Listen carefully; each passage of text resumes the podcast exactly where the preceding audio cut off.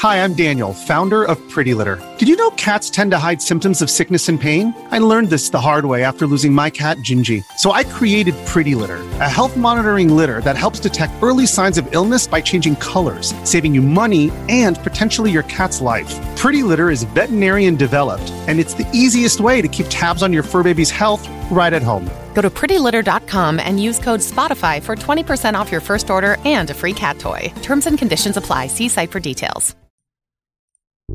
We say things that don't mean anything, but thanks for listening. Yeah. Hello, everybody, and welcome to We Say Things, episode 69. My name is Sunstein. Joining me, Sindarin. Nice. This is sponsored by ExpressVPN. They were very adamant that they wanted to sponsor this specific episode, Sindarin, for reasons unknown, but thank you very much. Senator, how are you doing on this lovely week? I'm good. You're really loud, aren't you? Just then. Are you just louder today than usual? Are you testing? Like, no, it's fine. Are you like, everything's fine. Just super excited. I am really excited. You love episode 69. Congratulations to us on getting so far. This is going to be a beefy one, guys, so hang in there. I think this will be a pretty long episode. We've got a lot to talk about today. Some good stuff, some maybe not so good stuff. But I think we should. It's so long that in. I had to delete part of my NBA talk today. I know this is going to crush a lot of people. Oh, very unlucky. There still will be a little news, but it's going to be quite brief versus what I wanted to talk about. I just want to say I'm so happy we still have time to at least cover some of it. Yes, that's perfect. But good. First things first, of course, thank you to our amazing patrons. Those that are in the In Bruges tier specifically, will be reading your names off now. Thank you to TI in New Zealand, to Zan Xavier, Real Life Papega, Nate Thicko01 Ham Scroats. The fuck kind of name is that? Bacon, no, not that bacon, the other bacon. Lick, Puco, I support the Broomhead. Shark TM, Hoey988, Xbox Sex Enthusiast, Freshly Seasoned Goat Balls. I like how those two are just next to each other. Change Will Happen and Poop Feast 420. Sindarin. In an average lifetime, the average American receives 31 prank phone calls. Danes can't afford one. What's that supposed to mean? Ben Broomhead pronounces In Bruges as In Bruges. Ben Jackson pronounces it correctly. That's true. That's good. Dop, Vula Chusnik Garlic, Team Broomhead. Thane _man. I, Sindarin, personally believe that Ben Broomhead is the chillest and coolest dude I have ever met. I've never met, and I know Suns fan agrees. Dude, we should have read them the other way around, so you could say I, Sindarin. No, agree. This was all Pitch planned. Black, Fellowship of the Ping, Terry Tip, Wooden Aftertaste, Dun Talk, The Coward, Dyslexic Lawyer, Anonymous, and Ronnie Keel. Ronnie Keel's always last. Is that good or bad? I don't know. Last on this Ronnie Keel, let us know somehow if you like being last. I can make you first.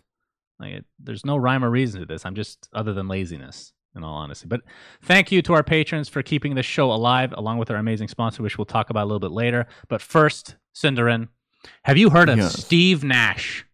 I definitely have. I can't tell if you're being sarcastic. I have. He's a basketball player. Where's he? Do you know where he's from? Nashville. Okay. And anything else? All right. So Steve Nash. He's been part of some lyrics of songs I've heard. Oh my God. All right. Anyway, Steve Nash was a prolific NBA player that was on the Phoenix Suns. He was a Canadian, one of the most popular players of all time. Had a back-to-back MVP season with the Suns, and of course the Suns never won a championship with him because the NBA is rigged, but that will leave for another day, of course. But Steve Nash is now the head coach with zero experience for a head coaching position or assistant coaching for that matter, for New Jersey Nets, for the Brooklyn Nets, Sindarin, which has personalities such as Kevin Durant, the guy who couldn't win a championship on his own, so he joined the best team of all time, and Kyrie Irving, who believes the world is flat. So, okay, but the more important thing here, above all of that, is why do you call your team the Nets? in a game where it's about keeping the ball outside of your net. But you're putting it in their net. So then call it the scorers. Senator, I don't think you should ever own an esports organization. You might come up with a name like Digital Chaos or something garbage like that. I'll come up with something better than the Nets. I'm pretty sure about that. Well, keep in mind, the Nets was a thing like 40 years ago. So maybe back then it was cooler. Okay? I mean, what about the Suns? Oh. If you think about it, it's a terrible name. It's literally the Sun. The Heat? Better. The Miami Heat? You think Heat is a good... I mean, I think all of your current suggestions are better than Nets so far, yes. What's the worst name? Okay, we should do a tier list on the NBA team names at some point. Imagine a soccer team called that. I can't. It's the same logic. It's like, yeah, you keep it out of your own net and you need to get in the other one. It's just a shit name. What about the Balls? Yes, even that is better. Okay, just wondering. All right, so moving on to the episode.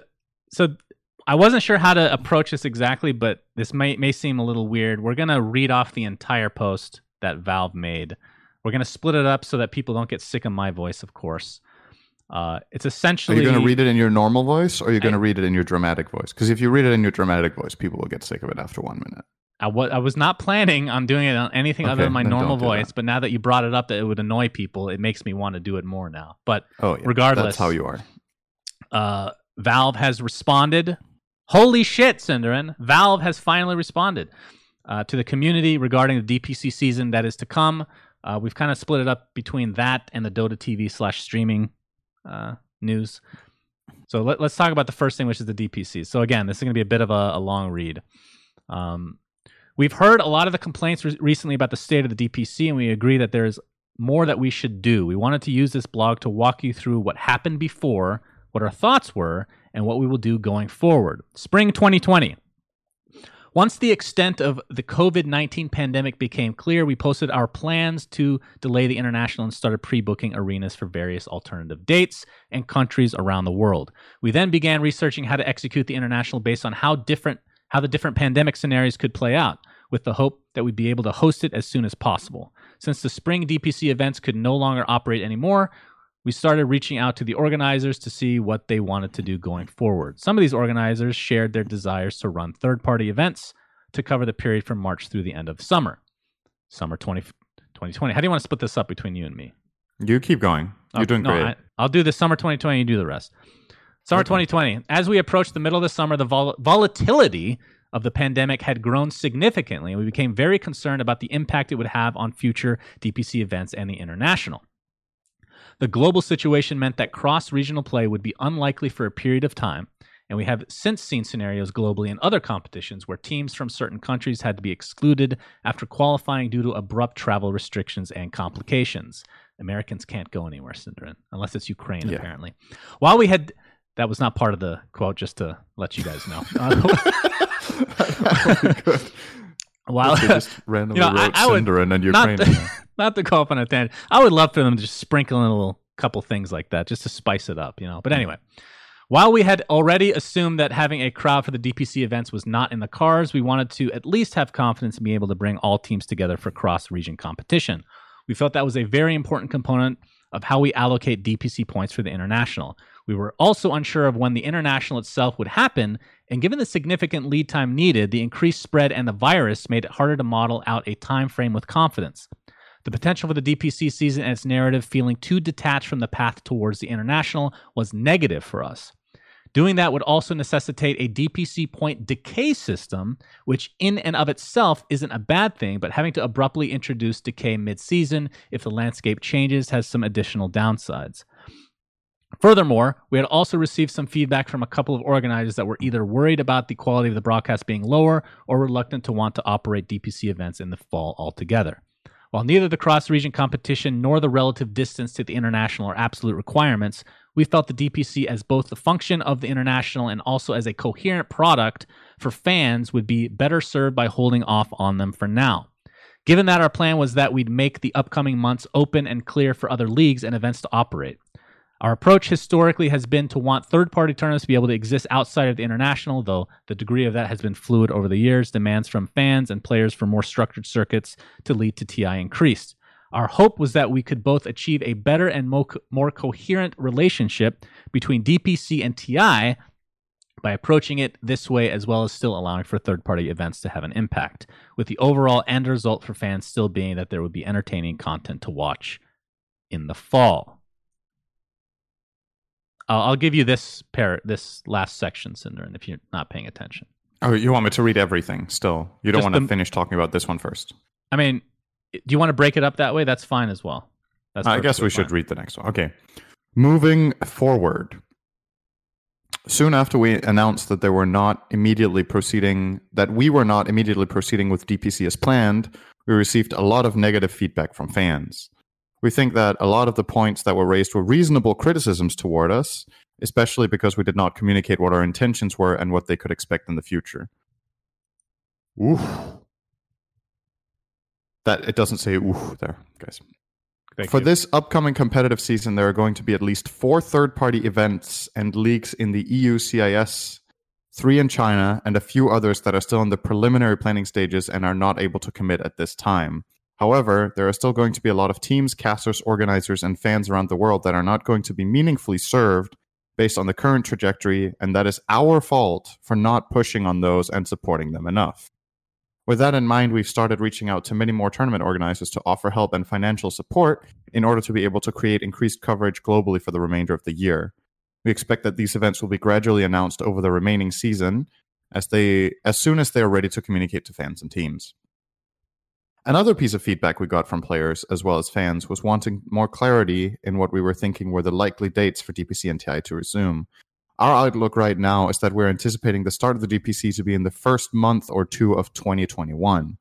Our hope is that by the time the first DPC league concludes, travel limitations will be more predictable and spontaneous restrictions will be less likely, thus allowing for majors with cross-region competition to happen.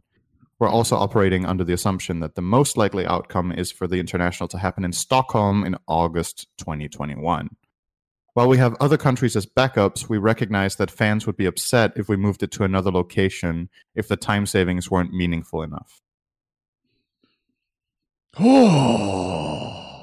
thanks for watching this episode, guys. Really appreciate it. Can I give my 2 cents first on this section? Yep. Because there's something really unique about this. In my opinion, about this exact section that I just read out is how much responsibility Valve takes and how much they admit fault. It's not that they haven't done that before, but I feel like it's really spelled out here that they feel like they need to address to the fans that that they have dropped the ball a little bit, which to me is really interesting, not just because they admit fault and it's like, you know, some people will be like, finally Valve, whatever. It's more that it kind of sets a level of expectation going forward for, first of all, communication, and secondly, how seriously they take the competitive scene in Dota. So this section to me has me more hopeful than any of the other stuff, just because of like the agency that it puts on them, the way they wrote this. Yeah, that's the big thing for me here. So the stuff that I read, my section, as we'll come to call it for years to come, it was a whole lot of nothing. It was just like, this is what happened. It wasn't a lot of content. I was literally just... the reason I wanted to read is because that I wanted to illustrate that I read a whole lot of nothing. You know, your paragraph, like you said, finally talking about stuff that they're doing, admit fault, kind of. It seems to be coming, from your perspective, a little bit stronger that they've admitted fault. But regardless... let's talk about what this means. So TI we thought that TI would be postponed to like Q1, right? So we hoped at least. Right. The way that I'm looking at it now, let's just say that it's in Sweden next year during the summertime or whatever. What does that mean for battle passes going forward? 'Cause I feel like it actually does not affect Valve's bottom line at all if you just do literally what we did this year. You have a battle pass and it funds the following year's TI, right? So from Valve's perspective, basically nothing changes other than you don't have to run the event this year. So you're saying they can just keep doing battle passes that are more than a year in advance now? Yeah. Like, what else would they do, though? Surely you don't do that. What else would you do, though? Tell me. If you're going to delay it, like, we're assuming that it's going to be delayed till the, like, literally a year from now, right? Mm-hmm. What do you do then for battle pass? You have TI in December, TI 11, and then you're back on track. That means you're going to have 3 TIs in the same calendar, like in the same 12 months, essentially. Maybe you have a battle pass that funds something else than TI. Maybe. That is possible because the next year will be empty. It won't need a TI battle pass because it already has one. But then you could still make a battle pass with cool content, and it could be for the DPC or for other leagues. All right, you're saying the battle pass will still. Okay, let's back up here a second because I'm not understanding what you mean. Okay. So the battle pass that is this year is for next year's TI. Correct. What happens during next year, like around this time or before, like in the spring? Is there another battle pass, or is the battle pass? There is another battle pass, but it's not for TI. They make a battle pass just like they usually do, but instead of being the international battle pass, it is the 2021 battle pass, and it is for the money. Instead of going to the TI prize pool, will go to develop the competitive scene of the year. So that's very other tournaments, sure. DPC, yeah. But the alternative is that I don't know. I feel like the community will react really negatively to have the TI battle pass always be a year in advance now. Like that, just I don't know. That doesn't that feel off? Maybe I'm overreacting or overrating that. Maybe people don't care. Like, we just want our hats. The money can be frozen for a year every time for TI, right? I guess. I'm not saying it's not weird. I'm not saying it's not weird, but at the same time, it doesn't disrupt anything from Valve's perspective. Again, it doesn't. It's just it seems off somehow. But I'm predicting that's what's going to happen. I think it honestly makes the most sense all around because unless, like you said, they completely change the way the battle pass works. I mean, I'm a little bit hopeful because of. I don't want to read too much into it, but I'm a little bit hopeful with what they were reading here in this moving forward section that they're going to, especially because of the COVID times and everything that's going on, that they feel like they need to be a little bit more involved with basically giving the competitive scene CPR, right? And that would be a really great way for them to do it along with the fans, basically. Mm. And I don't think the fans would be angry, be like, nah, Valve, you should pay for it yourself. If they make a cool battle pass that has stuff in it, people will be like, all right, we're going to support this scene instead of TI. I don't know, like, how big of a portion of the people that buy the battle pass strictly do it because they want to support the international. Nobody. I think the vast majority, if not almost everybody, does it because they want cool hats. Yes. And because it's a fun interactive experience in the game. I mean, well, you can speak from your perspective while supporting whatever. Do you support? No. Are you doing it for the players or something? Like, I actually don't. No, this used to be a discussion back in TI3, TI4 when it wasn't a ridiculous amount of money, and the cosmetics were not even remotely close. I feel like it's not even a discussion anymore. No. So, that's what I mean. So technically, you could make a battle pass for literally anything if you're Valve. You could make a battle pass for charity. You could make it for other tournaments. You could make a battle pass for funding Artifact 3. Whatever you wanted. Sounds like a good investment, if you ask me. But that's the point, right? Like, what people care about is the content. So you can make the content with anything in mind. Mm-hmm. And again, I hope that since we skipped a TI year, then this will be a blessing in disguise for all other tournaments. I think it would be so good for the scene if it happens like that. That there's actually just a seasonal battle pass that pays the year instead of paying the tournament. It is so much better. And we've talked that to death by now on this podcast. So, but that doesn't mean I can't say it another time because it's my favorite thing to say. So it is your favorite. Well, other than that, you haven't watched In Bruges. I would say it's the second favorite. Oh, I love saying that, but I'm not going to jump the gun on that one. Okay, perfect. All right. Spoil the surprise, Sindarin. No, I won't. So, all right, what else?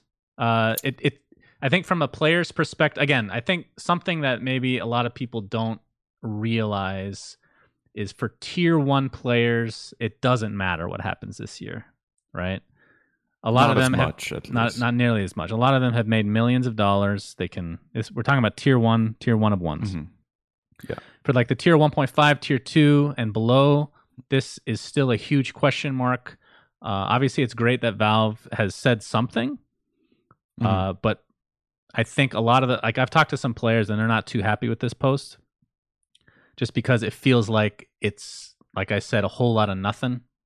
There's no details about actual tournaments going forward. I think this could be a potential good first step that Valve is saying, we recognize there's a problem, but they're being very vague with what's actually happening, right? Because well, it does say concretely changed. There's going to be at least 4 third-party events and leagues in EU CIS, 3 in China. Yeah, and when it says for this upcoming competitive season, that's the thing. What is that? What's the upcoming competitive season? Yeah, because the DPC, they're saying, is going to be starting hopefully Q1, right? So it's until that time that we're going to have all of these events, because that's pretty good if it is. Depending on their size, of course. Like, it doesn't say anything about how big they are.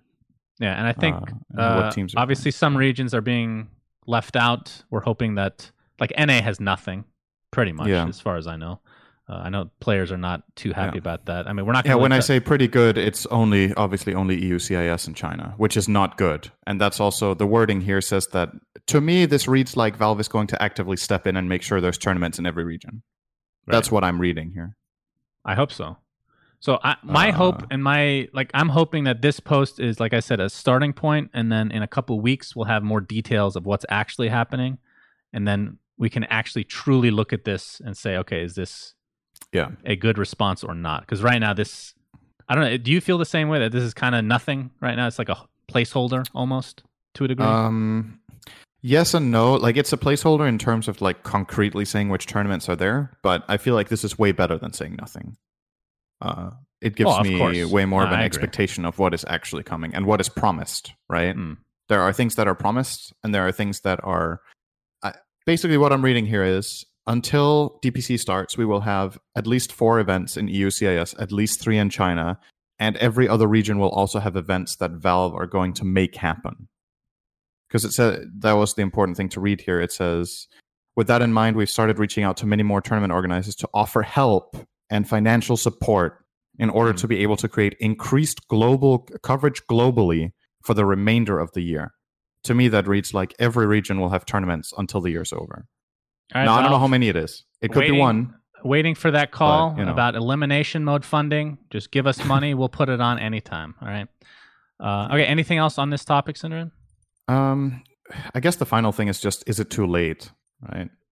Like, that's kind of the negative outlook, is that orgs have already shut down or left. Players have... I don't know how many players like actively retired or stopped playing with the purpose of playing professionally this year. But it's definitely some that have felt kind of forced to stop because there hasn't been enough opportunities to make money. Honestly, I think in the conscience of fans, that's sometimes something they forget. Like, the players are people that need to live off it, you know?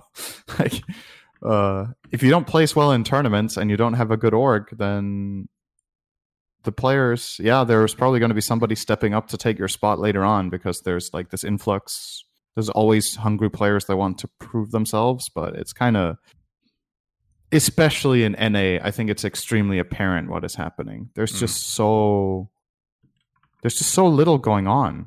And in SA, there's so little going on because there's no tournaments for them to play. So it's, you could have hoped something like this happened a couple of months ago. I think it's, unfortunately, it's a bit late. I don't think it's too late, but damn, would this have been good a couple months back. So that's a shame. Reddit wasn't in an outrage yet, Sindarin. They were wanting Immortal 2 at that point, and what God knows what else. I moved this topic up because it just kind of fits into what we're talking about. FY has left PSG LGD. I forget who else. I know Maybe already left as well, right? Fear has talked about taking a break from Business Associates. Taking a break until DPC. Yep. Basically, because there's no he's taking a break until next year. Right. He's the perfect example of what you talked about. He's a tier 1 player who has 1 TI. He's very rich off of that alone, probably. He has very good total career winnings, and he has a kid and a wife. So he's probably like, is this worth it right now? And I'm assuming he's taking a break to, do other stuff until the DPC really kicks in. Now, depending on what tournaments NA ends up getting this year from Valve's statement, maybe he will change his mind, but Like, for now, I think it's a completely reasonable move to consider turning your attention elsewhere and coming back when it really, you know, kicks. Yeah. So the Valve announcement came with a second little tidbit, which I will read. I promise you it's not nearly as long. I'll read it. Oh, okay. You said I'm reading the rest. Okay, go ahead. I don't. How about we split in? Let's just alternate words. You know what? You should probably read it because I definitely need to drink more. My voice is just, I don't know. Okay, go great. Ahead. Thanks for waking up for this. So on this, the last section of this post called Dota TV and Streaming. We've also heard your feedback and concerns around Dota TV streaming rights. This has been a topic we've discussed openly in the past, and as we gathered more data, our thoughts have evolved slightly. We ultimately still believe that community streamers providing their own commentary of a tournament is a net positive value to fans and the competitive scene.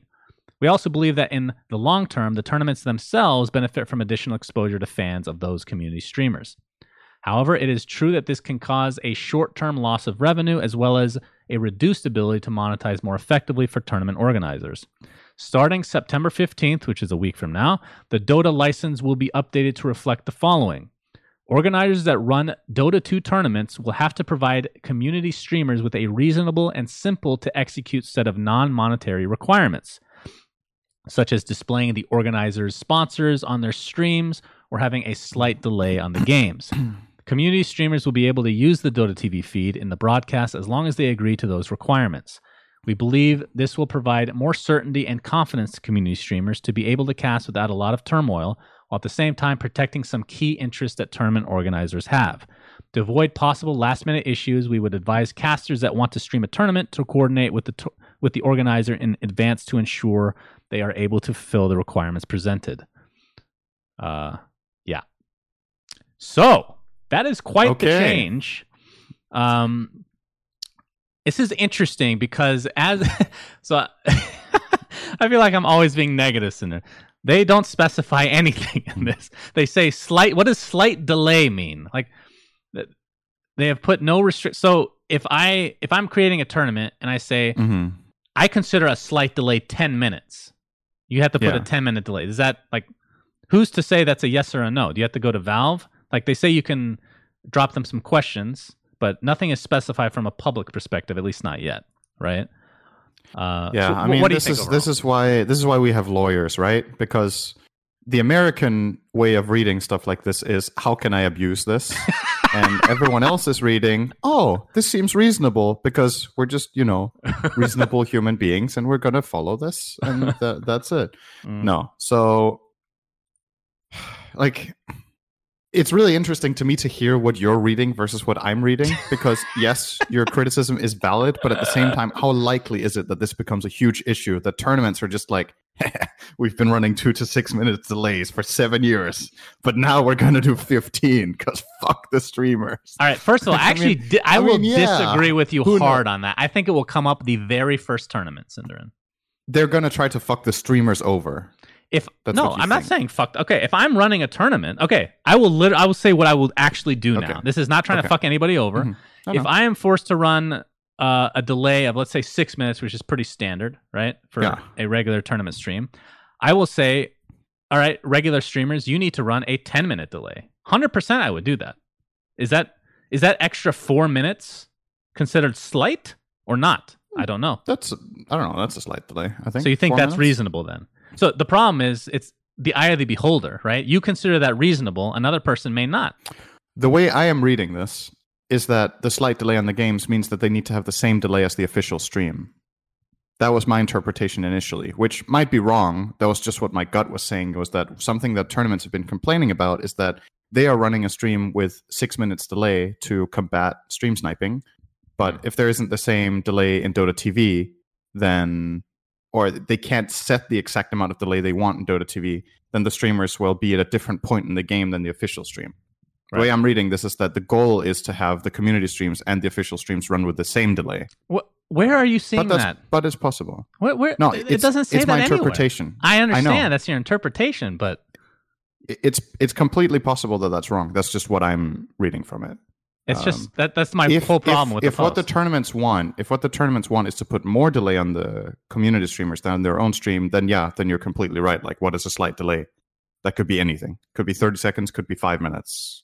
Could be an hour.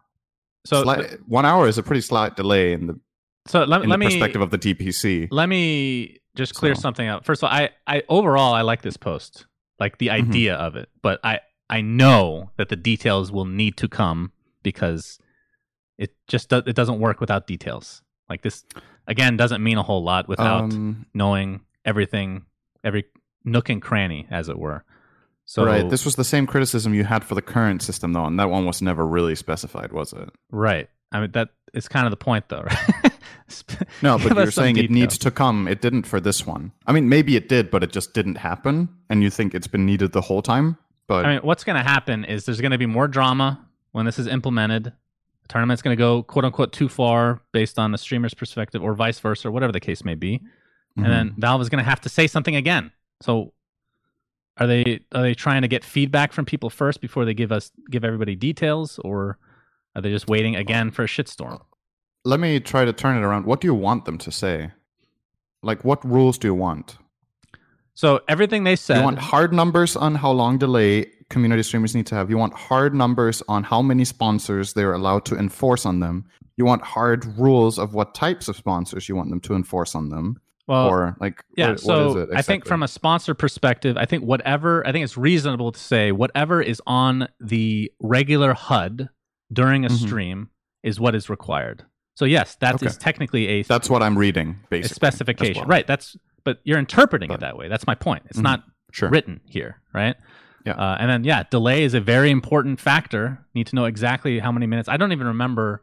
What is the max you can put on Dota TV? I don't even remember anymore. But 6? Is it actually Isn't it 2 six? Or 6? Aren't those the two only options, 2 or 6? Right. Am I missing something? Maybe I'm wrong. So what does slight delay mean? What else did they specify here? But overall, like, the idea behind it, I do like, right? I think... Yeah.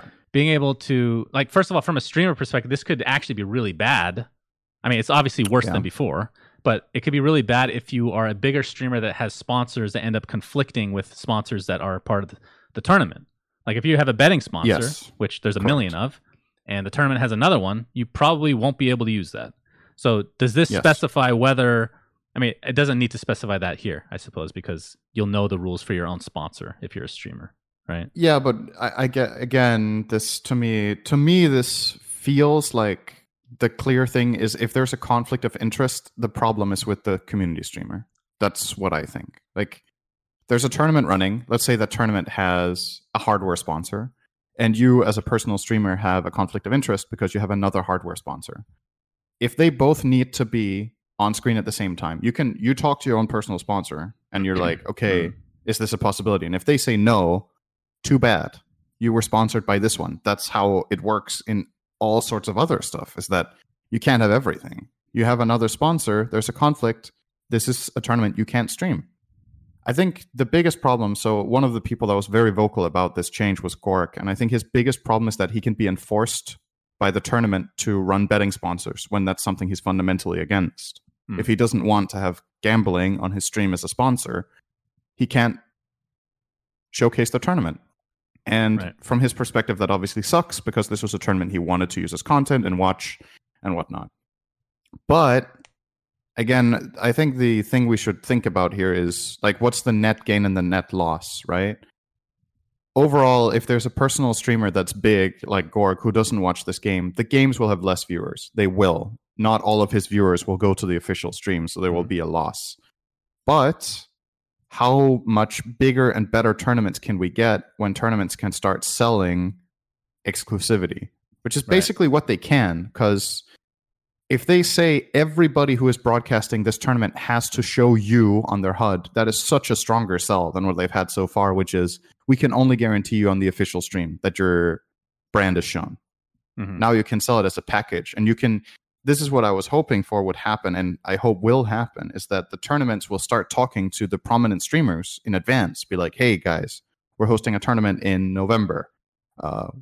Would you guys be interested in partnering up for this tournament? And we can have either Admiral Bulldog or Gork or both And then if they say yes, then you can go to the sponsor with that and be like, hey, we have a better deal for you.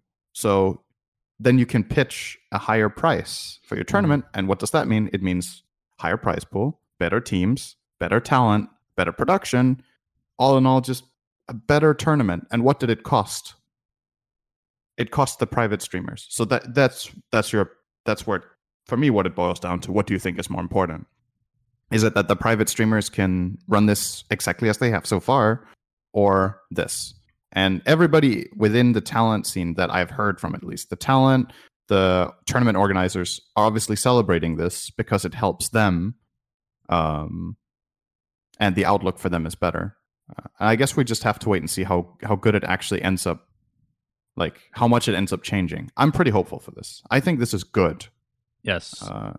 Even if it means that I personally on my stream can't watch some tournament games that I usually did, that's a sacrifice I think is great to make for this. I mean, I don't think this is going to happen, but would make this way easier if Valve just implemented something where if you're a tournament organizer, you could put sponsors on the map from a spectator point. Like players don't need to see it, but just putting that on the map, and then you don't have to worry about it anymore. Anybody just does Dota TV, they'll have all the overlays. They don't have to worry about that shit. But again, that probably takes time to do and all that. But I want to reread a part here. So organizers that run Dota 2 tournaments will have to provide community streamers with a reasonable and simple to execute set of non-monetary requirements. That could also technically mean other things, right? Can you think of anything else other than I could see them wanting, like, requiring the streamer to send them stats afterwards. I think that's reasonable to be able to include, like, with your decks and whatnot. In addition to the sponsor overlays, anything else come to mind that would be considered "quote unquote" reasonable? Okay, this is a tricky one because you could technically, since the tournament isn't associated with a brand, you could ask the streamers to not be belittling to the teams or be toxic. You know, can you say you're not allowed to cuss? Is that reasonable? You have to wear a collared shirt. They don't even do that on their own tournaments, right? Right. Like, well, I have never broadcast a tournament where I was told specifically you can't use cuss words. Never. And it's been many years, including TI.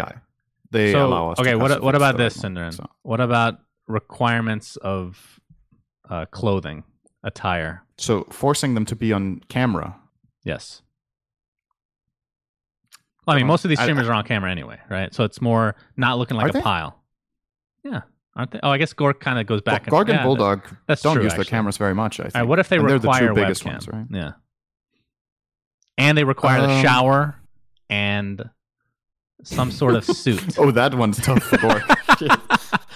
But my point, so again, haircut. I know I'm sounding really negative. Overall, this post is really good. I think it might fuck over streamers a little bit, which maybe it's about time. I don't know. Oh, it will. Like, but I don't think there's any need to sugarcoat it. You're limiting their freedom in doing this as exactly as they have. The question is, has it been fair that they've been able to do it for this long? And is it good for the game? So that's the thing. I mean, good for the game is another discussion, but whether it's fair or not is impossible to answer without knowing what is considered quote unquote reasonable. Right. Which is my only issue with this post. Because now, like, again, if this is just if Valve is just doing this for feedback and then they'll end up coming out with details later, and this is perfectly fine. Right? I have no issues with this whatsoever. But it's just, there's a wide range of what's considered reasonable depending on who you talk to, you know? I think there's one argument that we've not covered yet, which is this can end up being a net positive for streamers too, in one way, which is if the tournament organizer includes the streamer in the package, the streamer has leverage, right? If the tournament organizer comes to you and they're like, hey, we would like you as part of our product, then you can be like, okay, this is what it's going to cost, or I want these terms in order to broadcast your games. Because the alternative is they could just not do it, right? If the tournament wants you to do it, then technically, let's say WePlay is like, hey, Gorgon Bulldog, we would like to work together with you. Then they can set a price as a part of it, because obviously the sponsorships will be bigger if they have more viewers and they have more guaranteed exclusivity, and the sponsors will be on their streams. It might end up being a financial gain for the streamers too. Know what I mean? Like, maybe there's a couple of tournaments they can't do because they have conflicting personal sponsors. That's possible. But if they have few sponsors, or down the stretch, there's enough tournaments for them to do this way, they might end up profiting. But it has so much... The reason I say might is that it depends on the cooperation, right? It depends on how this whole thing ends up happening between the streamers and the tournament. From my perspective, let's say I'm a tournament organizer right now, and I can talk to, say, Bulldog and Gork as the examples once again, and be like, if you guys are in on this, I can pitch a bigger deal, and you guys obviously get a substantial amount of that if you want to work with us on broadcasting this tournament. I think it's a loss for me if they say no, right? It has to be a loss for me. I'm not just involving them to be buddy-buddy with the streamers. I'm involving them because it feels like a good financial move. So that still maintains some power with the streamers of having value and being able to put a price on their work, the way I see it. Yeah, I don't know. Is that naive of me to think that that's how it's going to happen? It's also an impossible thing to say that's true or not, because right, we don't know the stats behind any of this. Like we've run tournaments before, and we still don't know the effects, the true effects of, you know, a big time streamer streaming at the same time. Right. But in theory, yes, it could definitely happen. Definitely go down that road, which, you know what, opens it up. You know where the biggest gain is actually for the tournament is having the streamers cover the least popular games, because that's where there's the biggest relative viewership gain for the tournament is the lowest profile games that most people don't watch. So many people go to the private streamer, personal streamer, to watch them regardless of what they're doing. And now all of those viewers will be watching your tournament. So if the personal streamers cover a lot of the lower tier games or mid-range games, that is where the tournament really can get a big boost in overall viewership. Because on the premier games, like we saw with WePlay, right? Like WePlay will cover a game that has like 90,000 viewers on Secret versus OG, and then the personal streamers are sitting on like 8K. So they contribute like 8% of the sum of everything. Whereas if it's, say, I don't know, any of the mid or lower range games, the personal streamers might have like a third of the total, right? So maybe that's something. Don't know. Yep. We'll see. Well, it's a lot of speculation. I think the goal is good. I guess that's what we should conclude on, is that what Valve is saying here is good. Now we just hope the implementation is good. But the ideology is nice, in my opinion, behind everything. I like the ideology. I agree. So, yeah. So I think that one is definitely more of a positive from our perspective, at least, versus the DPC stuff, which is... I'm not going to say it was necessarily negative, but it was just, it felt incomplete, largely incomplete, right? This one is just missing some details. The other one is just a whole nother level. So, Omega League Cinderman has concluded. Spoiler alert. Yes. Spoiler alert. Guess who won, Sindarin? Again. Again. Oh, how is that possible? And they win in a 3-0. We don't even need to say the team name at this stage. You know? Okay. So, first of all, the thing, I don't think, I can say with confidence that this has never happened before. Secret have won 7 grand finals in a row, 3-0. 7 in a row. There's no way of disputing that they're the best team in the world right now, except if you have the argument that the regions that aren't playing against Secret are better. Right. And it's just hard to make a case for that right now. So they are the best team in the world. They're doing super hot in their games. This tournament alone, it was a really long tournament. They lost 2 individual games and lost no series. They went 10-1 in groups in games, 5-0 in series. And then in the playoffs, they lost 1 single game, but still won the series 2-1. So if you add up the games that they played against OG in just the upper bracket final and the grand final alone, they went 5-1. They only lost 1 in the upper bracket to them. They're just that good. Like it's pretty amazing. They are probably how good Secret are. So much more sad than everybody that TI is not happening for another year. I mean, I don't know. Can you keep this up for another year? I mean, there's going to be at least 1, if not 2, giant balance patches by then. Oh, they've been strong for a while now. 7 tournaments it's been over a pretty big span that they've won these 7 tournaments. Okay, there's been big patches, and they've. maintained their dominance. I'm not saying, I kind of am saying this, I guess, but I feel like this is the worst timing. Like, this is the worst time to be the absolute best, because people are going to catch up over time. I mean, at the same time, they are making money, obviously. Secret have gone into how many TIs being the best or being considered like one of the 2 or 3 best teams, and then still not done it. I think one time they were the absolute favorite and they stumbled. That was with, I believe, No Tail was on the team. Like the first iteration. TI five. It might have been 5. I think. Yeah, it was a team with Kuroki and No Tail. I think since then they've always been, you know, I wouldn't say the ultimate favorite. They were top 4 probably going in. That was the one year they were just complete favorites. Like, the way they're playing right now is equivalent to the way they were playing that first year going into TI. Yeah, and I think it's just going to be so hard to keep it up. Arguably better, because that year I think they did lose finals or series or. True. They're just not losing. They're just not losing. It's actually absurd. I think in their last was it 40 series? They've lost 2 or 3, and it was in group stages, and they won the tournament anyway. So those losses were quote unquote irrelevant. Pretty crazy. So yeah, that was the Immortal Division for the West. Then we had the Divine Division, which was a couple of teams dropping down from Immortal Division that didn't make it up there. We got Fly to Moon first place in the Divine Division. They beat 5 men in the finals, and then we had Cyber Legacy get 3rd and NIP 4th. And since we mentioned Secret, we should mention the rest of the top 4 in the other tournament. So, of course, 2nd place OG in the finals, Nygma 3rd, and Alliance 4th. There was the most absurd defense. If you guys didn't watch this clip, you need to check out how Nygma and especially Miracle defended against Alliance in the game of that series. You will find it. Just look for it. It was Nygma versus Alliance game 1, and Miracle was playing Arc Warden. That is one of the most bonkers-based defenses I've ever seen in 10 years of this game. It's absolutely incredible. That's a clip to watch. Yeah, definitely, so yeah, check that definitely out. Up there. And then the production from WePlay and technically Epic as well. What's their actual name? Epic Esports? Epic Esports Events. Yeah, I think so. Epic Events. The guys who run Epicenter and whatnot. I keep want to call them Epicenter, but Epic Esports Events and WePlay put on quite possibly the best third-party tournament of all time. Production-wise was, I mean, TI level, I guess. There's something that's outside really TI, good. Just they're incredible. Very, very, very, very good.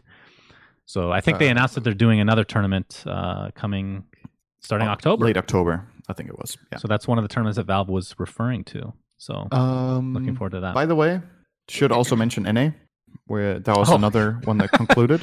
As we know, NA is also a region that has games. Quincy Crew, another 3-0 finals against 4 Zoomers. These are kind of the 2 teams in NA right now that are battling. And of course, that is because EG was playing the European division. And even though EG placed, what did they place in Europe? I forgot what exact placement. I think they got 5th, 6th. Yeah. Even though they got 5th, 6th, they got more than 1st place in NA. So strictly from a financial winning standpoint, that is still better. But obviously their showing in Europe was not as good as they had hoped. But they probably placed where, in terms of power rankings, when you looked at how the tournament went, I think that's where they were. I don't think they mega stumbled or got unlucky or something. There were just better teams in this tournament than EG. They're also playing on some delay with some players. They're playing with stand-ins. They had GPK instead of Abed, who obviously is still just an SEA. Doesn't want to play on that huge delay. Yeah. I think GPK, for the most part, played pretty well. He's a really, really good player. Had some mistakes, obviously. That's to be expected. But I wouldn't be like, oh, the stand-in just played bad. That's why EG lost. I think he, for the most part, pulled his weight. More of a strategic nature, in my opinion, why they lost. Yep.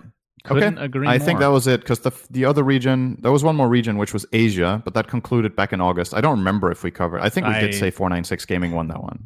I think we did.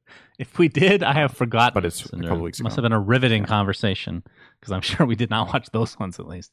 But anyway. Moving on. First, want to give before we get to the Windranger Arcana, which I know everybody is looking very much forward to us discussing.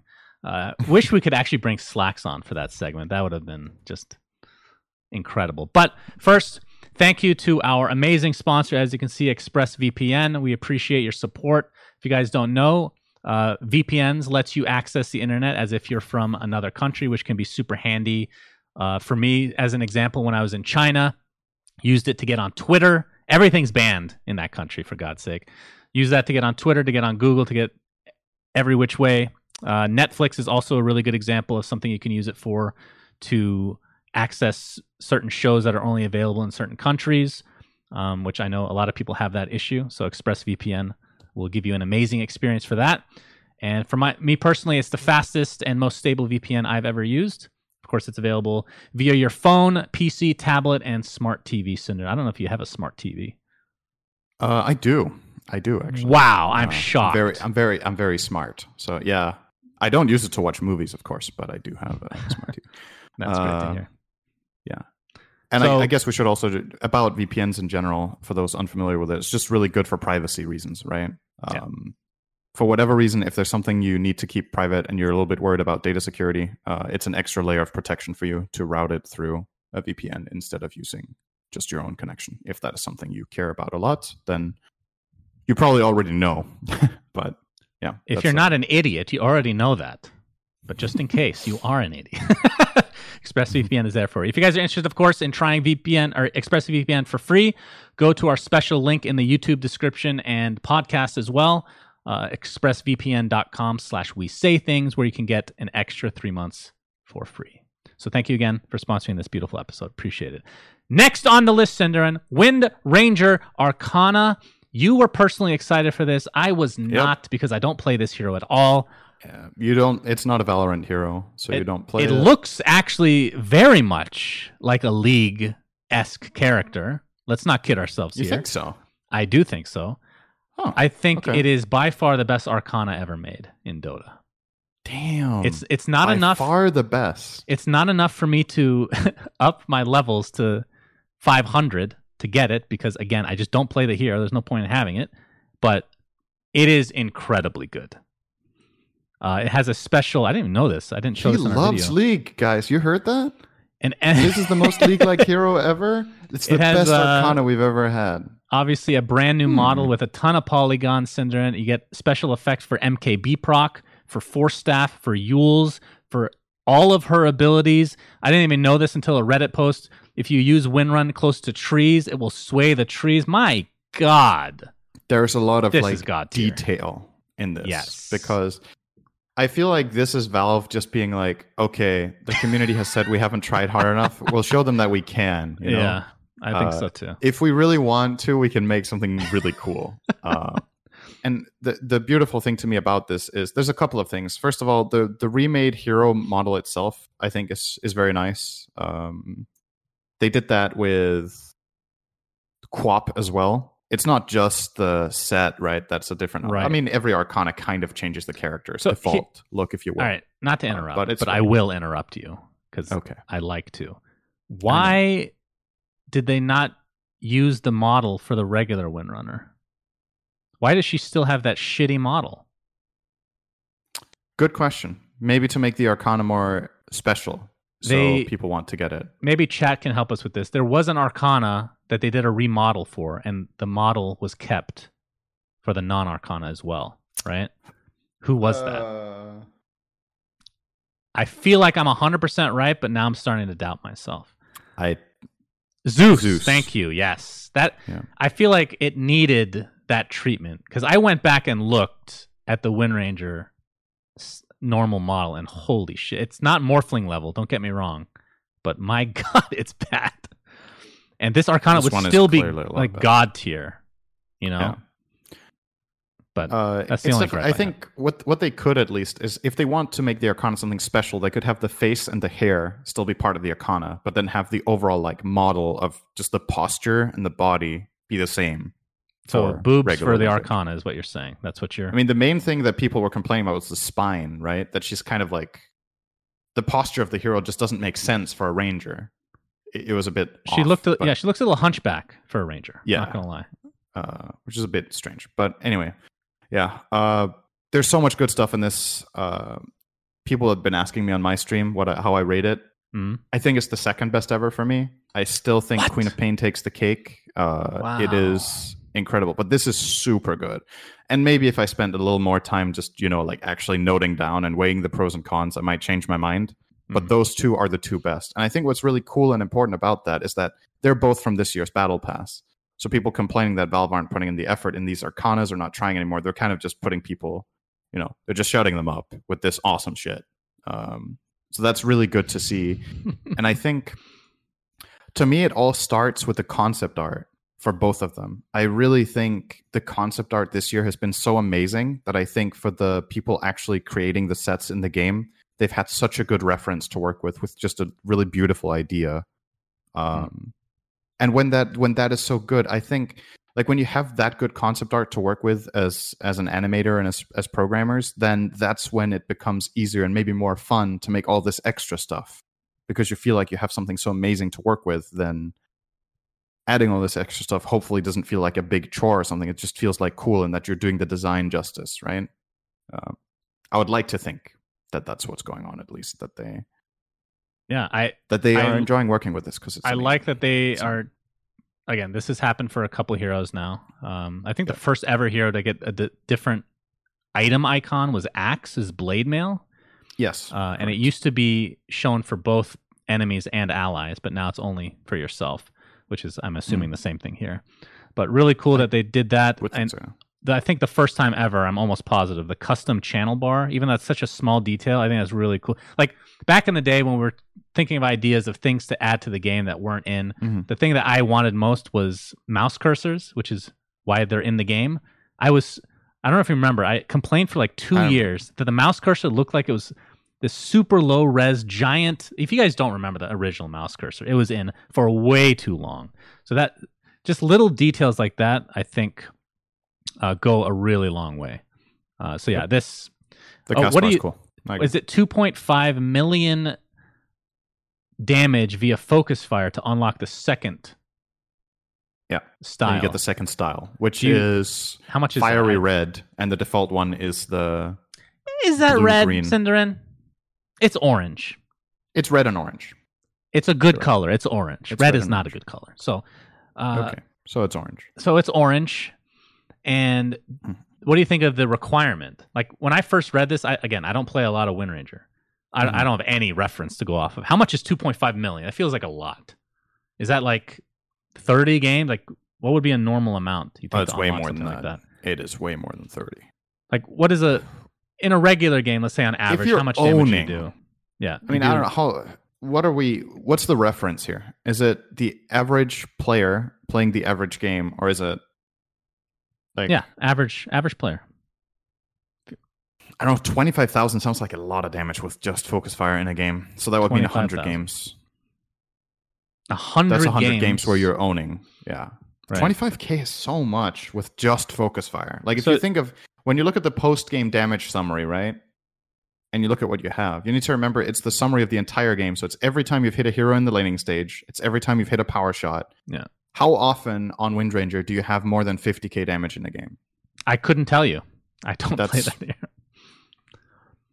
It's so roughly 100 games, right? So, yeah, let's say at least. And that's the good games, right? You also have games where you get stomped and you're not getting 25k. No way. So what do you think about that? Do you like... Again, we're going to revisit this conversation every time an Arcana comes out. Do you like that the second styles are, I wouldn't say they're unreachable, but super fucking hard to get? I love that they're hard.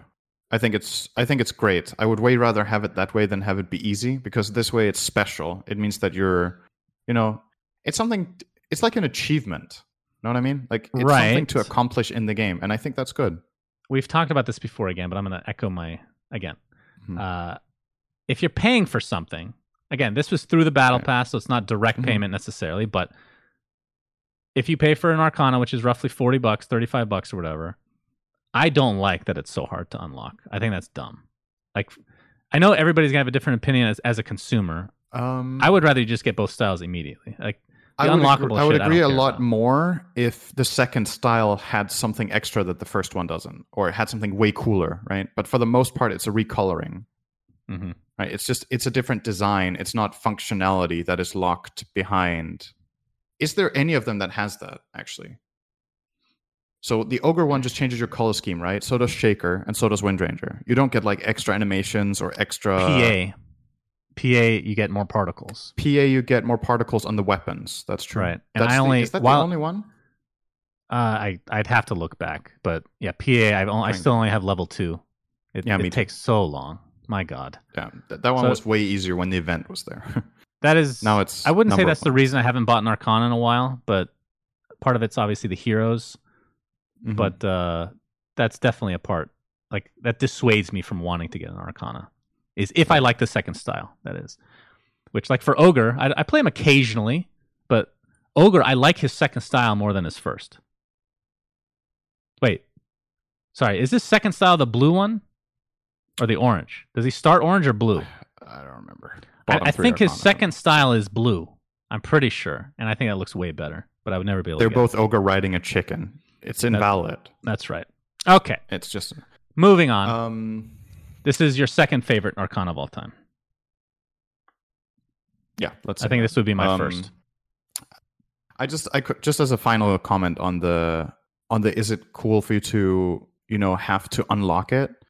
Like, if you extend that logic to a lot of video games, you pay for the game, but then within the game you can unlock stuff, right? It's not like I paid for the game, so I should have everything. Mm-hmm. Like, having progression systems where you earn something after buying the game is completely normal and is very motivating for a lot of people. So I kind of disagree with that ideology that because I bought something, I want to have the entirety in a video game. I think it's fine to buy the... How to say it? You buy the game. It's like the same logic, right? You buy the game so you have access to everything, but there's achievements in that game, and you don't get all the achievements by default from just buying the game. You still need to earn them. That's how I see this. This is like a mark of accomplishment, something to aim for if you like the hero a lot. I can respect that. I don't feel the same, though. And I know it's just personal preference. I would actually be interested to know, maybe for people in the YouTube comments, leave whether you agree with me or Sindarin, because I don't know what the majority would actually be on this topic. I felt like before we started talking about it, that most people would agree that they would rather just get everything for free. They don't care about the sense of accomplishment, but I could be wrong, honestly. I'm not sure. It's also about the exclusivity, right? It's not just the sense of accomplishment. It's the fact that other people don't have it. That makes it so much cooler for you to have it, right? That's why it's cool that it's hard to get. Because if it was mega easy to get, then it's like, whatever. Then you might as well give it for free, right? Like, that's my opinion. If this was like, you needed to win 10 times, then fuck it. You know, just give everybody 2 styles. But when it's hard... Just like getting level 25 in Dota Plus on a hero where you need to play a lot, you could have the argument, well, you have Dota Plus, shouldn't you just have all the voice lines? You're paying for Dota Plus, right? Like, why do I have to earn the voice lines? I think for me, the breaking point is the amount of money that you're spending. So again, the Battle Pass makes it a little bit murky, but if I'm spending $35 for a literal fucking cosmetic in a game, I don't want to unlock anything. Mm-hmm. If it's... How much is Dota... Plus? Dota Plus is like $6 a month, I think. It's like a Twitch sub. 5 or 6. Whatever. It's a couple of cups of coffee. Like, it's whatever. It's an Arcana every 7 months, if you want to look at it that way. I don't look at it that way, Cinder. I don't look ahead past 1 month, okay? I don't look past 1 day, 1 hour, 1 second. When you order food at a restaurant in the U.S., do you think about what the tip is on top of it? Or just like, oh, that was more expensive than I thought it would be. Damn. Hope it's cheaper next time. Well, or do you add the 20% in your mind? Let's not talk about tipping in the U.S. I hate it. I hate it so much. Just to put it out there, I average between 18 and 20% tip, which is on the relative, like, average is probably 15%. I don't know. I'm an okay tipper. Yeah. I hate it. And not to go off on another tangent, but if I go to an ice cream shop, for example, right? That was just normal, you would not tip. If you go to pick up a pizza, like, just, you're not sitting there and eating, you're just picking up, taking your car. Nikki scolded me for not tipping. It was never a thing before, but as of the last few years, they shame you into tipping. They add this little, this is what happens here. It's so awkward. They have that like little chip reader or whatever that they have right in front of you that you put in, and it always asks you, do you want to tip? And the person at the counter is always looking at you. Like, they know if I'm not going to tip, I have to tip now out of shame and nothing else. It really bothers me. The reason you feel like you have to tip is that there's the culture around it, not that they're looking at you and you have the option. In Denmark, in some restaurants, when you get the thing, sometimes they skip it entirely. It's just like, you've you've ordered for this much, this is the price. And in others, it's like, would you like to tip? And you just select no, and nobody blames you for it. Like, because it's like, that's the cultural norm, is that the waiters are paid by the hour, not by tip. Well, see, that's the thing. Like, I don't agree with the tipping system at all in the US, but when they are getting paid less, like an actual waitress or waiter or whatever, I know they get paid less than minimum wage. So of course I'm going to tip. I'm talking about instances where they're actually getting paid normal amount and I'm shamed into tipping. That's when I have a real issue.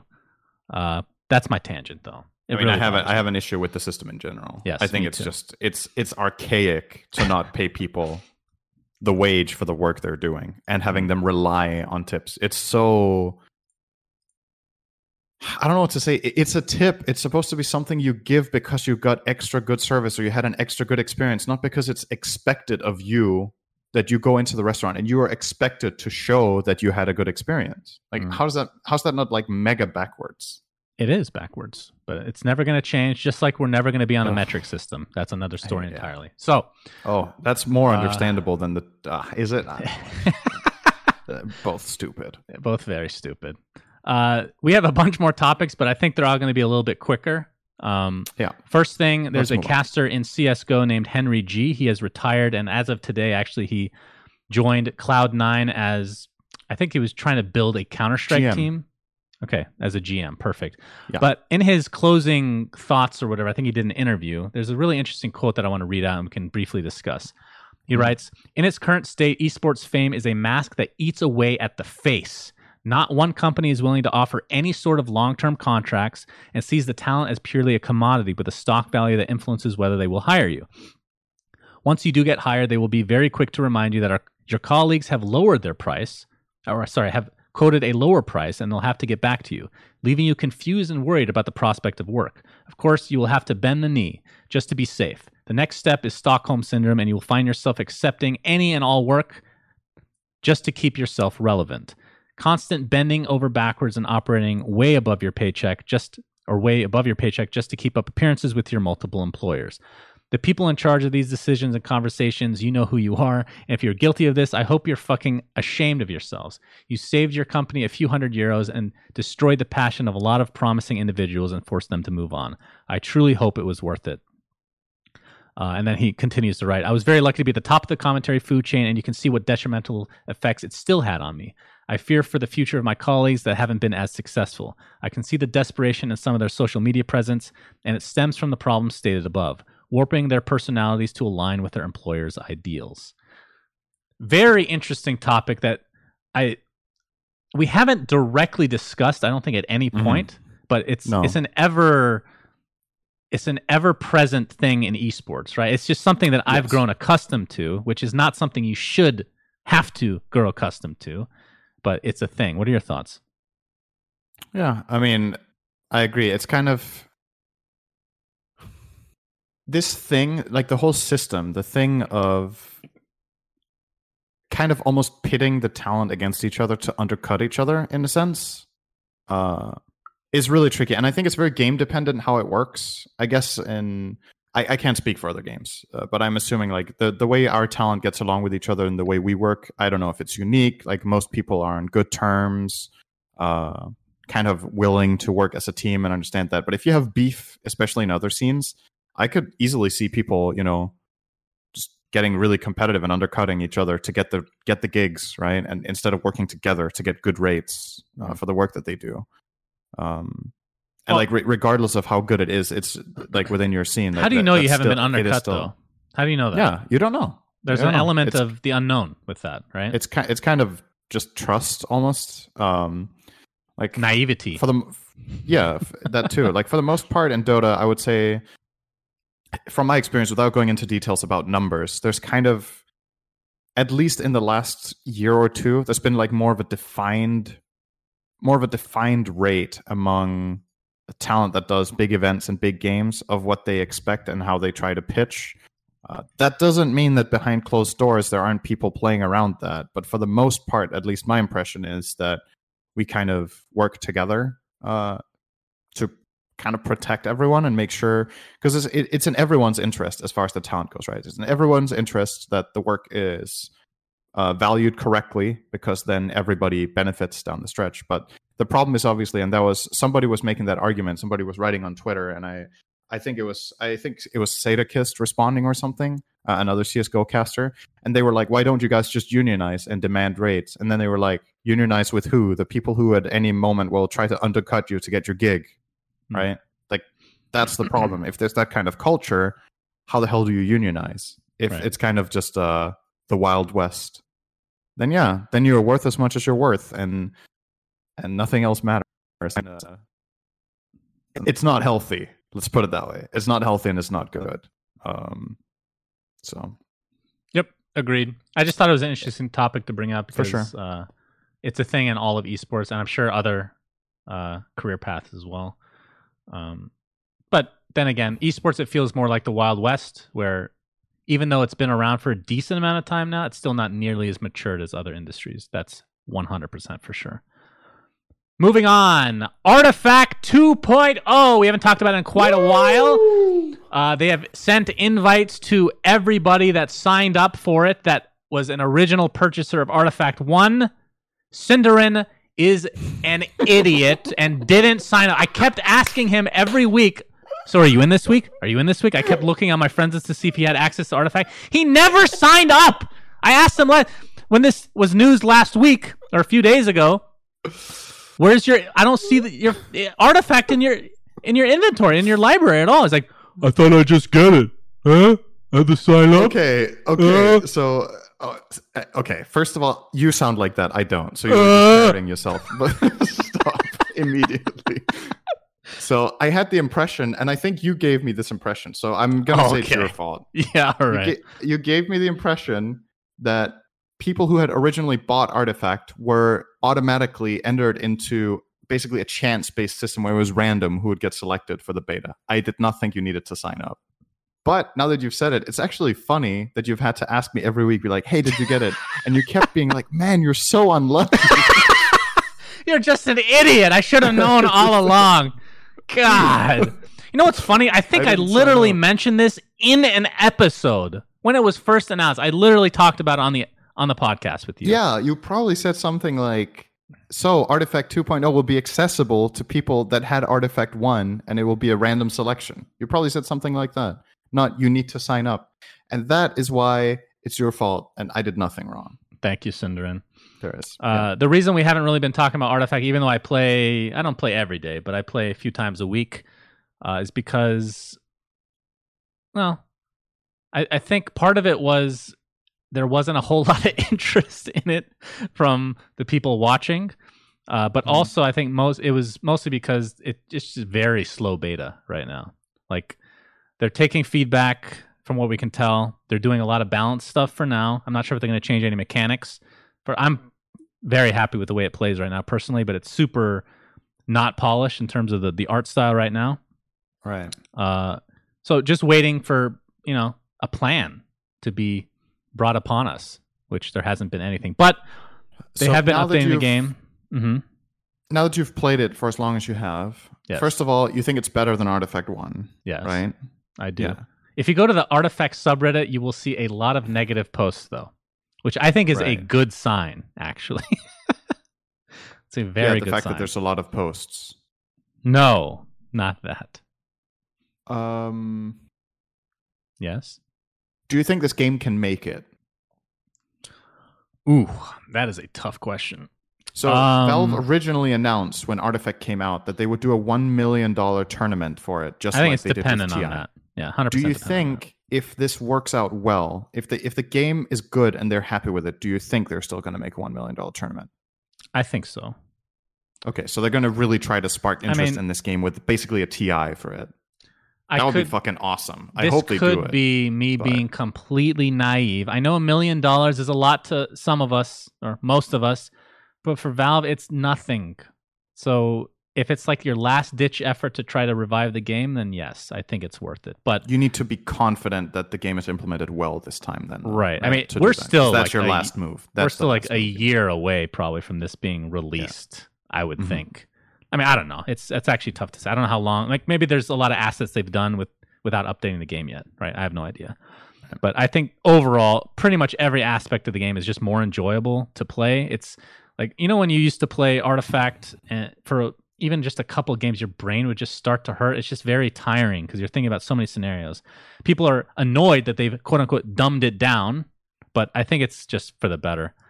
It still has its complexity. It's much easier to watch, even with the shitty assets, even with the shitty graphics right now. Much easier to watch. But they've updated the game with a constructed queue now, which is really nice.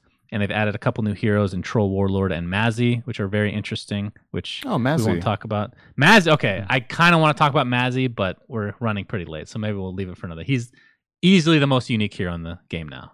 Very, very cool. So we'll talk about that at some point. But moving on, Diabotical, which we talked about on its first closed beta release, has now officially released Sindarin, and it has a test tournament series that they've announced over exactly $100,000 to work with. See a lot of people interested in this from an FPS point of view. Really cool to see from 2GD's team. Like I said, good luck, honestly. Not meant sarcastically. I hope the game does well. I really hope. He's put so much time and effort into this game. I really hope it does well, both for his sake and because I think it's nice if this type of game exists in esports. It's what's the state of Quake right now? What do you mean? What's the state of Quake? It's dead. What do you mean? What's the state? Do people still play Quake? Yeah, I mean, I'm not talking about Quake 1, okay? I'm talking about the latest version of Quake was meant to have... It had a pretty big tournament that 2GD played in, I think, but I don't remember when it was. Is that the one that has, like, the Quake Dota Champions skills? Yeah, I have no idea. Chad is saying Quake Champions is also dead. Okay, so we're cheering for this. Yeah. I don't know, to me, like, it's... I won't say it's something I've watched a lot, but there's just something about this genre that is special. In terms of like just history, almost for esports, it's nostalgic. It's just like StarCraft. I hope Diabotical does. I think it's entertaining to watch, even though I never played Quake, and I still thought it was interesting to watch because it was, you know, it's very skillful, very methodical, and very, just fast paced, lots of action, fun game to watch. I hope this does well. So best of luck to 2GD on this game and this scene. Yep, we'll keep you guys updated with anything that they do that is big news in the future. Good luck to them. Next thing, very briefly, Cinder, I just found this hilarious. Doom and Doom 2, the old school games, finally get widescreen support after 27 years. Do you think there's anybody out there that's like, I've been waiting so long to play on my widescreen? Who plays Doom and Doom 2 anymore? What the fuck? Do you know what this reminds me of? It's great, like, though. A couple of weeks ago when we had this thing with the StarCraft II editor now allowing all of Warcraft 3's model or whatever it was, like the changes where they really upped the StarCraft II custom map editor after 10 years. Like, did they just put that project on ice for like 9 years and they had it originally envisioned and then somebody was like, guess we should do it? Or was it like some sort of testing rounds for a trainee at the company? I'm actually genuinely curious to know how long that would take to get that support working. Like, is it super quick or is it actually complicated because it's so old? I have no idea. But along the same lines of that news, you know how there was, I don't know if it was a challenge, but we always see, it's like a meme almost, where Elder Scrolls, you put it on as many devices as you can. Like, I've seen it played on a refrigerator before. Apparently, somebody modded Doom or Doom 2, I can't remember which one, to work on a pregnancy test. What the fuck? How is that possible? There's a quote here.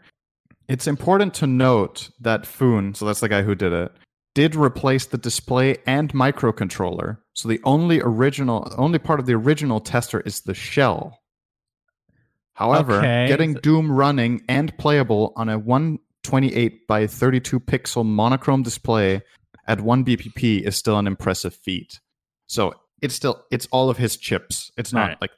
It's not as cool as I thought then. Okay, I was going to say, man... Pregnancy tests have come a long way. Let me tell you that. You can play video games on them? Holy shit. Crazy. But also, am I good? Yes, no. Also in the tech news, I wish it was that simple, honestly. NVIDIA GeForce 3000 series has been announced. I used to be a real custom computer techie kind of guy. I used to research it like all the time. I used to be in tech support as a result. As of late, I haven't been. I do research every time I build a PC, which is every few years, but I do pay attention to a lot of the big releases like the Intel CPUs. I don't pay attention to AMD. Don't hate me. I just want to make it easier on myself. But NVIDIA GeForce 3000, the card is, I wish I could show the picture. You guys need to Google this. It is fucking enormous. I'm looking at a picture on a motherboard, and I cannot believe this is a thing, Sindarin. It's as big as an Xbox Series X, Xbox Sex. Enormous. It takes up like 4 slots on your motherboard. The performance comparison, I think this is what caught me off guard more than anything. Of course, we haven't had actual real benchmarks, but the crazy thing is so it's the 3090, the 3080, and the 3070, all right? Right. The 3090 is going to be $1,500, which, again, when they're first out, they're roughly around that much. But the 3070, which is the lower end, is going to be faster than a 2080 Ti. 2080 Ti, when it first came out, was like $1,400. Yep. The 3070 is going to be like $400 or $500. That is absurd value. And if you, so I mean, if you look at the three different ones, the price, the benchmarks that they're priced on right now, at least, is $500 for 3070, $700 for 3080, and $1,500 for 3090. The best value increase in that step is clearly upgrading from 3070 to 3080. The upgrade to 3090 is, like, if you look at the curve of it, right, it's just way more expensive for a relatively, like, relative to the price increase, a minor increase in performance. It's not a minor increase in performance in general, but relative to how much you pay more than twice for that little bit of an increase compared to the increase you get from paying another $200 from 3070 to 3080 is actually bigger than the increase you get for paying the last $800. Keep in mind, the graphic that we're both looking at that you guys can't see is a promotional thing, I'm pretty sure. It's not an actual benchmark. Right. But it would be pretty stupid from them promotionally to announce that the 3090 was worse than it was. So, well, so okay, well, let's not get into specifics, but the 3070 clearly is going to be better than the 2080 Ti, and that's the biggest news overall. Yeah, because the 2080 Ti is still, like, if you have a 2080 Ti, which I do, you lost a lot of money in theory. I mean, I've been using it for 2 years. If you put me on the spot right now and you were like, you need to upgrade your graphics card, I would get the 3080. I think that would be the graphics card I would get now. I agree. At this point in time. Yep. Because I don't know. Like, I feel like every time these new generations come out, like, do you get this?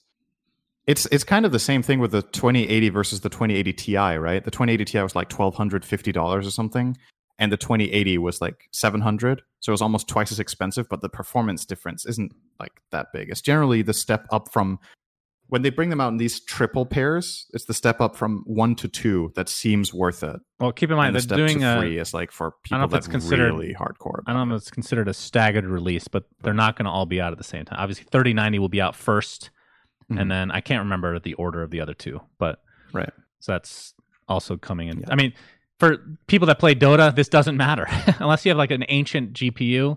You don't need this much to play Dota. It might matter for streaming with 200 fps in full HD. Okay, I think that's fair enough. So if you have a 240 graphics card, I think the one I have right now is I think I have the 1070.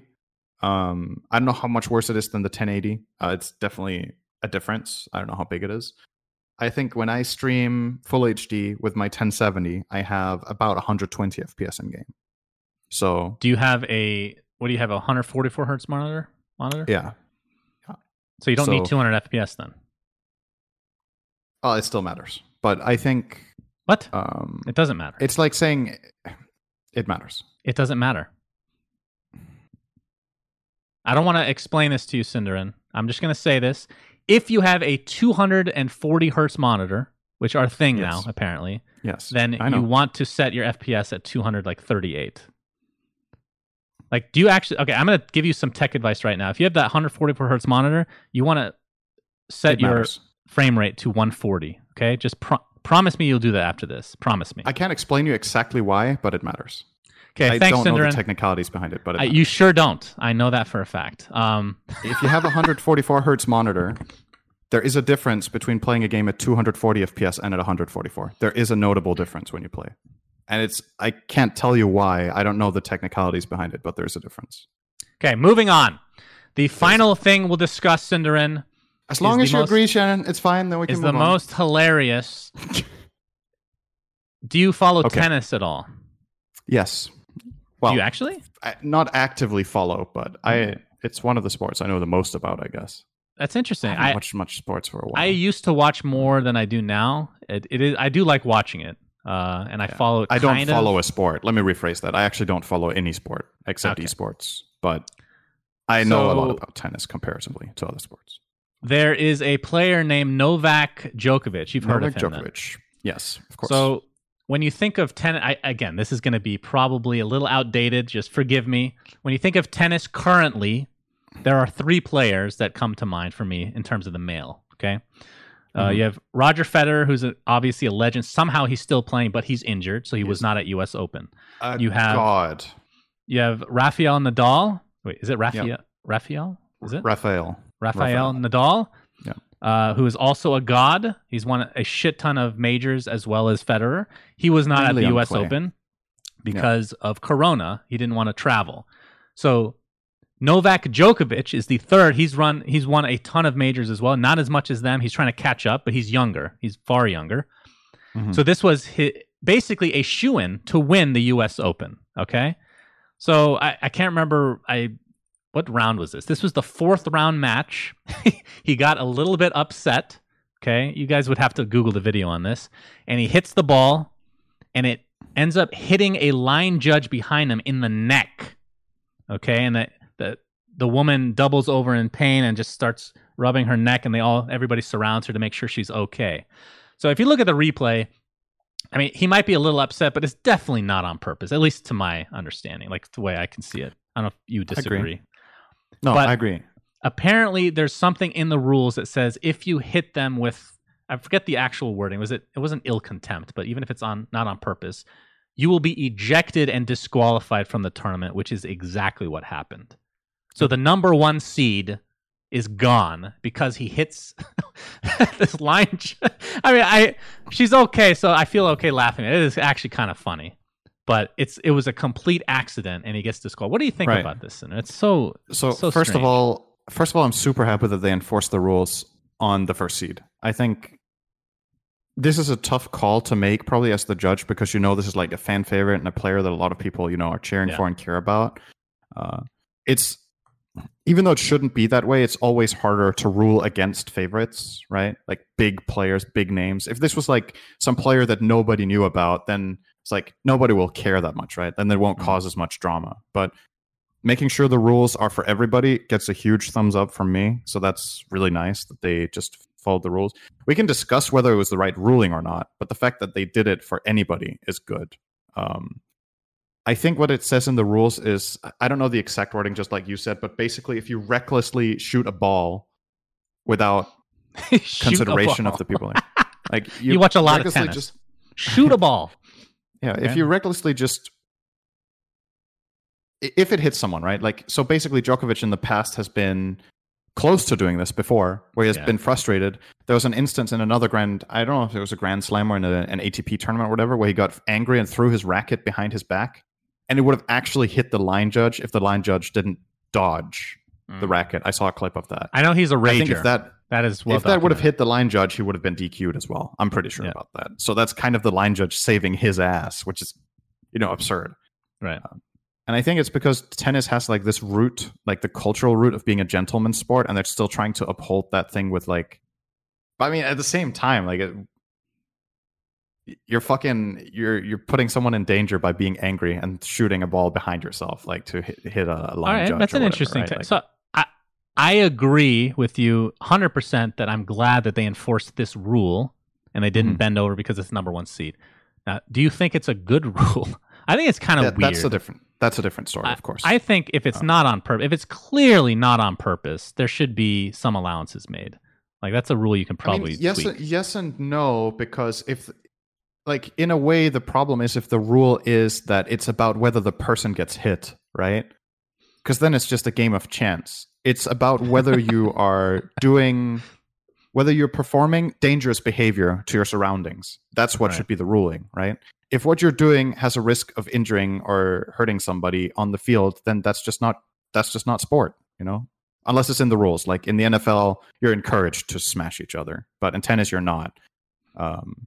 So, I mean, I don't know. I can see both perspectives. I think having the ruling be, or the rule rather be in protection of the people on the court. I think that's a good rule. And this guy should just stop fucking shooting balls around at risk of hitting people. Mm-hmm. If you're angry, hit your racket into the floor. If you really need to let out your frustration, find a way that doesn't put other people in danger. Break your racket next time. For John McEnroe used to walk up to the plants next to the net and fucking smash them with the racket, and then he would get a warning. John McEnroe is hilarious. And if he did it, again, he got DQ'd, and that happened. Like, he has been DQ'd in the past because he couldn't keep his temper. I wonder if he holds the record for most DQs. I wouldn't be surprised. He was a huge rager. But yeah, but you know, you can see what I mean, right? Like, yeah, I mean, it's unlucky, and he didn't do it on purpose. But the fact that this could happen, the fault is 100% with him. Like, he shouldn't ever put them at risk. It didn't really look like that hard of a hit either, though. I mean, in the way, it's kind of stupid. Like, think about the example I just pulled up, where he threw his racket behind his back without looking, and it would have hit the line judge straight up in the chest if that line judge hadn't dodged. That one is worse. DQ'd for that. That one is worse. Should have been DQ'd on the spot. Like, what the fuck? The fact that wasn't DQ is kind of, you know, I don't know. That line judge has good reaction time. She plays Valorant, obviously. You don't need good reaction time for Dota. That's for sure. And the other thing is, how do you judge whether it's on purpose? Isn't it just safer to make the rules that you just don't do this shit? And if you do, you get disqualified. It's true. It is. I mean, safer. It can't be that hard. Yeah. I know it can be hard to control your temper. If you really need to let out your frustration, do it in a way that doesn't put other people at risk. I don't know if you know this, but I recently broke my keyboard because I got so angry in Valorant. Yeah, so it happens to the best of us, and I am the best. If Nikki was standing behind you in that moment, would you have unplugged the keyboard and thrown it at her because you were angry? Or would you have smashed your keyboard with your hand? I would never harm another human being or animal other than myself, Sindarin. Okay. My hand hurt quite a bit after that. You are not getting disqualified from the World Championship in Valorant. Congratulations. You just need to bring extra keyboard. Well, what if somebody's in the way during my rage? Like, if I'm doing this on my table and somebody's face is right here, I can't help that. Why is their face right here is the real question. Like, why the fuck are you here? Yeah, line judge, why are you standing at the line? What the fuck? Why are you here? Get out of my way. I need to hit some. I mean, honestly, they should just put a punching bag behind him. That'll solve all the issues. He can punch the shit out of it between sets or something. You know? Give him some release, for God's sake. The line judge was in the way of my frustration. That's a good argument, honestly. I love it. That's great. All right, so let's finish up. I think he should have said that in his press statement. That would have been fucking. Well, he didn't have a press statement. He got fined for not showing up. I think $25,000, which again for him is nothing. He also had to give up all his winnings of U.S. Open, which I think was $250,000, which for him was also nothing. Time, yeah. And obviously he doesn't compete in the rest of the tournament at all. So. The thing that matters is the title here. Yeah, for him. So he's going to look back if he whatever the end, like the Grand Slam totals versus him, Sampras, Nadal, Federer, all that. He's going to look back when he's retired and it's like, fuck, that I could have added one more. Yeah, but actually, just a final comment on this. I did see a clip from a press from an interview he did. I don't know when that was, if it was years ago or last year or whatever, maybe even earlier this year, where one of the journalists asked him. It was after a tournament where there was an incident where he almost hit somebody or something, and Djokovic's response was kind of cocky. Where he was like, "Yeah, but I haven't been disqualified yet. I didn't do anything wrong." And they were like, aren't you worried that this at some point will catch up to you and something will happen? He was like, well, it hasn't happened yet. It's not going to happen, right? And now it did. So it's kind of like almost karmic that now it actually did happen. I don't remember what that interview was from, but I saw it last night. So, yeah. You know. All right. Well, let's finish up. If you keep playing with fire, you get burnt. That's how it goes. Yeah, something like that. Let's finish up with a Patreon mailbag question from Nate Thicko01 Ham Scroats. That's the question. No, I'm just kidding. Hello, Suns fan and Sindarin. Cannot recall if you guys have talked about this before, but with the new announcer pack released in the Battle Pass, I was hoping you guys could discuss your favorite and least favorite announcer packs over the years. Love the podcast. Keep up the good content, boys. Actually, reminded me when he sent me this, we never talked about the new announcer pack. We didn't. Well, just quickly, I think it's really good. I'm using it now. What do you think? Yeah, I'm using this one too. But as far as making a ranking, I would leave that to you because I just don't know enough about the announcer packs. I haven't paid much attention. There's tons of them I don't have. I think I don't even know how many are in the game by now. That's a dumb response. What do you mean you don't know as much? You play the worst Dota. One is the Techies one. Is there a Techies one? I think there might be. Yes, there is. Techies Bombastic Box. One. And what's the best? That's the worst one. The ones that you probably use. Probably this one. I like the one right now at least. I like it with the majestic, the current majestic. I'm actually having a hard time picking a least favorite. I think a lot of them are really good. Like the first one I really liked was, of course, the Pyrian Flax announcer pack. It was god tier. Portal is really good. I think things that I don't like Dark Willow was very meh. And then some of the games that I don't know anything about that I don't care about, like this again. I'm sorry, I don't play other games. Darkest Dungeon, Stanley Parable. Trine. I don't know any of these games. I don't know. Oh, so, yeah. I used the Trine announcer for quite a long time, actually. Oh, I know which one I don't like. Specifically, I do not like the Defense Grid announcer pack. And it's not because I'm not familiar with the game, which is also true. I just don't like it. But dude, how many are there, actually? There's a lot. The latest Voice of the International one I like quite a bit. I'm using it now. I would say my favorites of all time are probably... like for Mega Kills, it's Gabe. There's no... I mean, come on. But...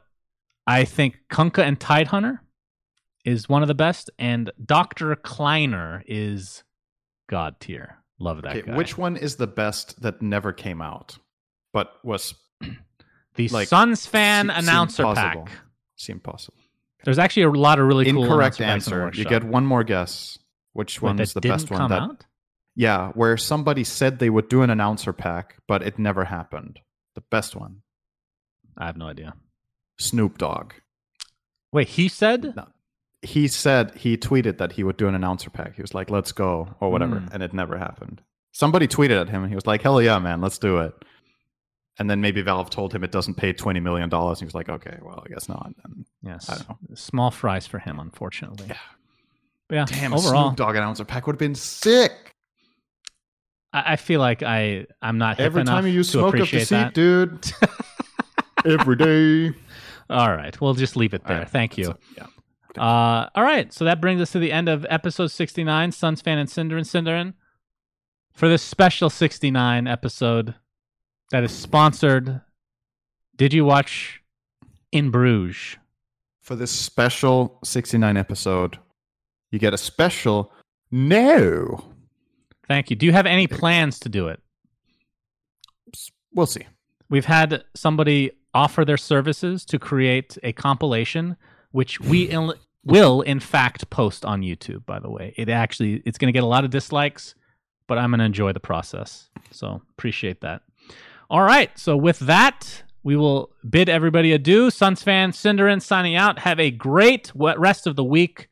Boys and girls, goodbye. We say things that don't mean anything. But thanks for listening. Yeah.